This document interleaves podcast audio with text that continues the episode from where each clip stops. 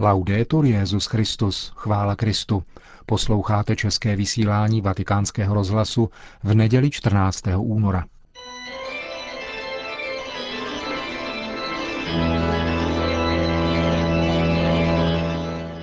Církev a svět, náš nedělní komentář. Připravil a hovoří David Petrla.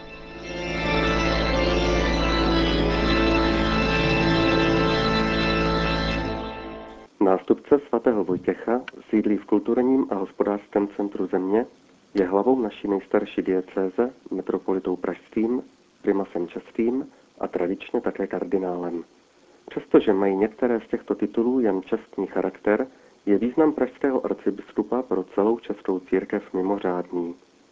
Téměř celé dvacetileté období od pádu komunismu zastával tuto funkci monsignor Miloslav Vlk, a výrazně se podepsal na charakteru současného českého katolicismu. Výběr Vlkova nástupce byl podpořen usilovnou modlitbou celé arcidiecéze a také návštěvou svatého otce. V osobě monsignora Dominika Duky nám Bůh a papež do hlavního města přivedli zkušenou osobnost, charakterizovanou širokým záběrem a neúnavnou činorodostí, angažovanou v církevních aktivitách, kam se jen podíváte. Otec Duka je zárukou kontinuity ale současně také jistě přinese nové pohledy a důrazy. Cílem této úvahy není hodnocení Vlkovy éry ani věštění budoucnosti. Raději si pojďme položit otázku, kam bychom se v pražské arcidiecézi, ale také v celé České církvi měli dále ubírat. A zkusme si na ní odpovědět zcela konkrétně. V čem spočívají nejpalčivější problémy České církve a jaké kroky k jejich řešení lze navrhnout nejen novému pražskému arcibiskupovi, ale celé české hierarchii. Máme za to, že u mnoha současných potíží lze vystopovat společný jmenovatel, erozi víry, která rozkládá církev zevnitř a je důvodem ztráty její věrohodnosti navenek. Sůl ztrácí slanost. Obnova a prohloubení víry českých katolíků je úkolem číslo jedna. V Králové hradecké diecézi realizoval otec Duka sedmiletý pastorační plán – bylo by možné uskutečnit něco podobného na úrovni celé biskupské konference v sedmiletí obnovy víry? Každý rok by byl věnován jednomu z hlavních dogmat a související nauce. Vysvětloval by se jeho obsah, důsledky a odporující hereze, zejména ty moderní. Nejprve kněžím, potom kněžím i věřícím. Ke každému tématu by pomohla brožurka napsaná formou otázek a odpovědí. Nechyběly by ani odbornější přednášky pro lajky. Víra je živená liturgií. Zejména mše svatá je místem, kde se věřící identifikují s církví a prožívají inkarnovanou teologii, proto ji nikdy nelze přecenit. Dokonalá mešní liturgie rychle a hmatatelně podpoří víru i život věřících. Kněží i laici by měli být pozbuzováni k liturgickému studiu a praxi co nejvěrnějším pochopením a uvědomělým zachováváním církevních předpisů, pečlivostí v detailech a krásnou hudbou. Takovou bohoslužbu je snadné milovat a když svatou mši milujeme, účastníme se jí vždy aktivně. Vytvořme také příležitosti ke slavení mimořádné formy římského ritu. Malé státce, kterým jsme se jí stali, nemůže žít jinak než z Eucharistie. Eucharistická adorace a obnova božitelových původů mu přinese novou radost z víry. S Eucharistií pak úzce souvisí svátost smíření. Bez prohloubení a zintenzivnění spovědní praxe je jakákoliv obnova náboženského nadšení iluzí a nikdy nezíská pevné základy. Výsledkem předchozích návrhů bude vytížení kněží duchovními úkoly, což je na nejvíc žádoucí – Žádný duševně zdravý muž se nenatchne pro práci teologicky vzdělaného správce nemovitostí. Dobrý kněz prostě nesmí mít čas na opravy budov. Není obtížné nalézt jiné řešení, ale dokud na to budou mít čas kněží, hledat se nezačne. Což nás přivádí k otázce kněžských povolání. Tradičně se rodila v klubech ministrantů. Zdá se, že jen dokud mezi nimi nebyly dívky. Čím to je, že z některých farností přichází povolání relativně hojná a farnosti jiné jsou z tohoto hlediska suchopárem. To přece musí mít konkrétní příčiny, které by stálo za to objevit.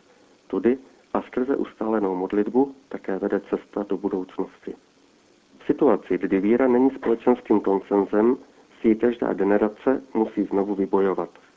Jestliže předávání víry zeslávne, Stačí pouhých tři až pět generací k tomu, aby v původně zcela katolické zemi víra úplně vyhasla. Přesně to se ve 20. století stalo ve většině Evropy. Obrátit tento trend je mnohem těžší.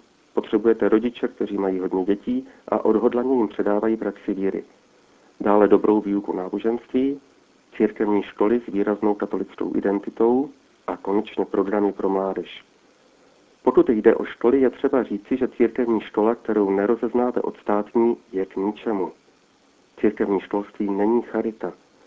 To by bylo jen tehdy, kdybychom u nás měli negramotnost. Protože zde však nevzdělanost nikomu nehrozí, má církevní školství smysl jen jako apoštolát. Mládež zdánlivě funguje skvěle. Má svoji sekci, spolča, tábory, kapely a hlavně tisíce mladých. Otázkou je, k čemu je vychovává. Děti a dospívající potřebují smysluplnou zábavu i formaci. První dostávají, ale platí to i o tom druhém? Aktivity pro mladé mají tolik specifik, že připomínají spíše církevní hnutí. Jejich výsledkem by neměl být sformovaný mládežník, ale zralý dospělý katolík zakotvený ve víře, praxi a liturgii církve, připravený k životu a schopný apoštolátu. To se však děje jen zřídka. Lidé, kteří jsou po dosažení dospělosti vypuzení ze sítě společenství mladých, někdy prožívají bolest podobnou traumatu z opuštění hnutí. Jindy se snaží přenést mládežnické návyky do dospělosti a výsledkem bývají skupinky, které spolu jezdí na dovolenou. Nebo smutná karikatura mládežnického entuziasmu u blahobytně vypadajících padesátníků. Oslovení mládeže musí být jen prostředkem, nikoli cílem. Každý křesťan je Bohem volán k apoštolátu. Laický apoštolát ovšem nemůže fungovat jako partizánská akce. Bez podpory a vedení hierarchie se neobejde a není věrohodný. Laici také musí mít tam, kam přivést konvertity, které se jim podaří oslovit. Pro potenciální konvertity potřebujeme vhodnou platformu. Jednu z příležitostí pro evangelizaci představují například chrámové sbory. Stovky zpěváků jsou zde krok od obrácení. V kostele jsou alespoň jednou za měsíc, ale celá léta si jich nikdo nevšimne. Hovoříme-li o apoštolátu, je dobré zmínit zcela zvláštní postavení pražského arcibiskupa v tomto bodě. Je farářem vrcholných politiků. Oni jsou jeho ovečky. Právě je musí evangelizovat, nejlépe prostřednictvím osobních vztahů.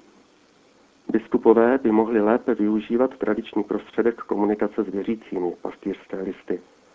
Pravidelné čtvrtletní nebo pololetní listy mohou nejen informovat o dění v diecézi, ale především vysvětlovat koncepce a záměry biskupů a ukazovat konkrétní možnosti zapojení věřících do díla církve. Tím ovšem nemíním pouze příspěvky na charitu, ale aktivní propagaci křesťanských a lidských hodnot. Cestý primas by měl jasně formulovat stanovisko církve k postupující kultuře smrti a dokázat věřící získat pro tvořivou činnost na tomto poli. Blížíme se ke konci našeho zamyšlení. A posluchače už možná napadlo, proč se dosud nemluvilo o vrácení majetku, katedrále a konkordátu. Jinu, aniž bychom tato témata chtěli podceňovat, myslíme si, že o nich více než dostatečně pojednali jiní. Jeden návrh si však přece jen dovolíme i zde. Jde o katedrálu. Vyteklo na ní už mnoho krve a ještě vyteče. Stojí to za to? Vzdejme se jí, ale musí se to udělat odvážným gestem. Nechci arcibiskup vezme svoji katedru a těch pár ostatků a přesune je třeba do týmského chrámu, tedy blíže k lidem. Svatovické muzeum přenechejme státu. Teprve pak veřejnost pochopí, že katedrálu nedělají kameny mrtvé, ale katedra biskupa a kameny živé.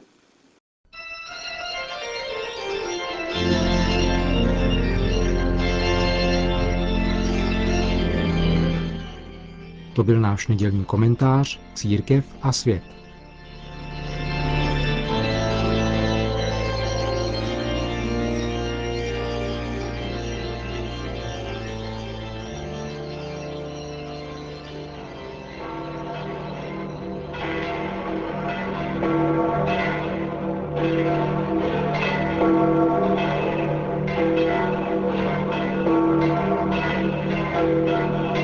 Kolem poledne na svatopetrském náměstí očekávalo asi 50 tisíc lidí pravidelné vystoupení svatého otce, který se těsně předtím vrátil z pastorační návštěvy Centra římské charity nedaleko nádraží Terminy. Benedikt XVI. začal svou promluvu před modlitbou Anděl Páně těmito slovy. Cari fratelli e sorelle, Drazí bratři a sestry, l'anno liturgico è un grande cammino di fede che la Chiesa compie sempre, liturgický rok je velkou poutí víry, kterou církev koná, následujíc neustále panu Marii. O nedělích letošního liturgického mezidobí provází tuto cestu četba Lukášova evangelia, které nás dnes přivádí na rovinu, kde se zastavil Ježíš spolu s dvanácti apoštoly a kde se zhromáždil velký zástup jeho učedníků a množství lidu z různých krajů, aby ho slyšeli. Do tohoto rámce je zasazena zvěst o blahoslavenstvích. Ježíš se zahleděl na své učedníky a řekl, blahoslavení vy chudí, blahoslavení, kdo nyní hladovíte, blahoslavení, kdo nyní pláčete, blahoslavení jste, když budou lidé tupit vaše jméno kvůli synu člověka. Proč je nazývá blahoslavenými?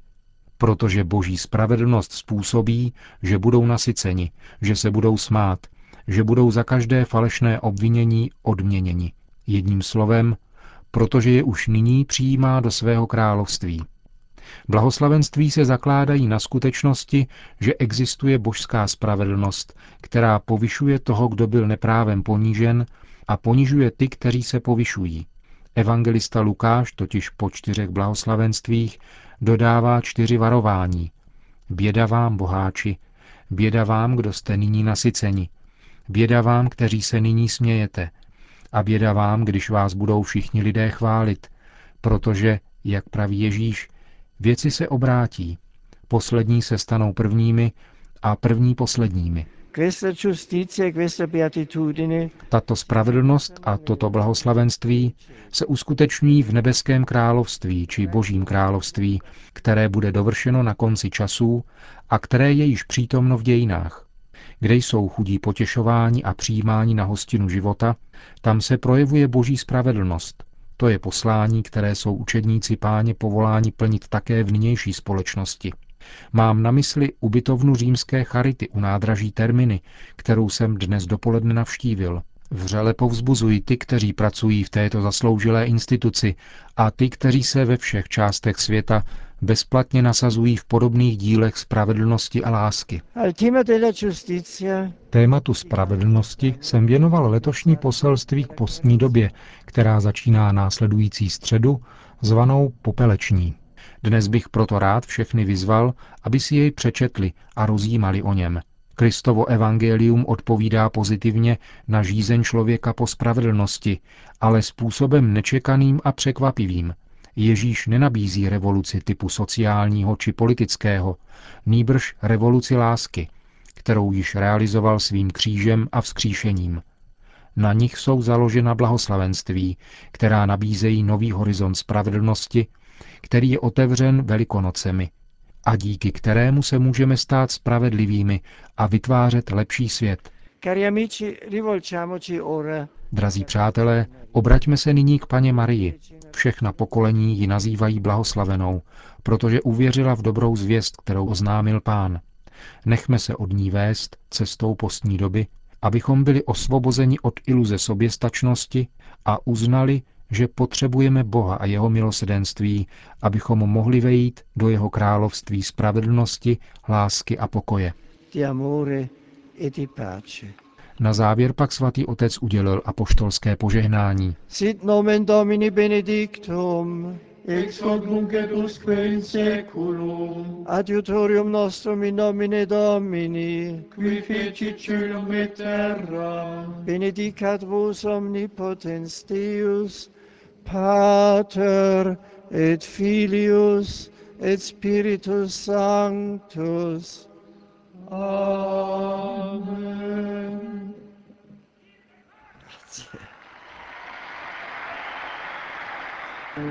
Končíme české vysílání vatikánského rozhlasu. Chvála Kristu. Laudetur Jezus Christus.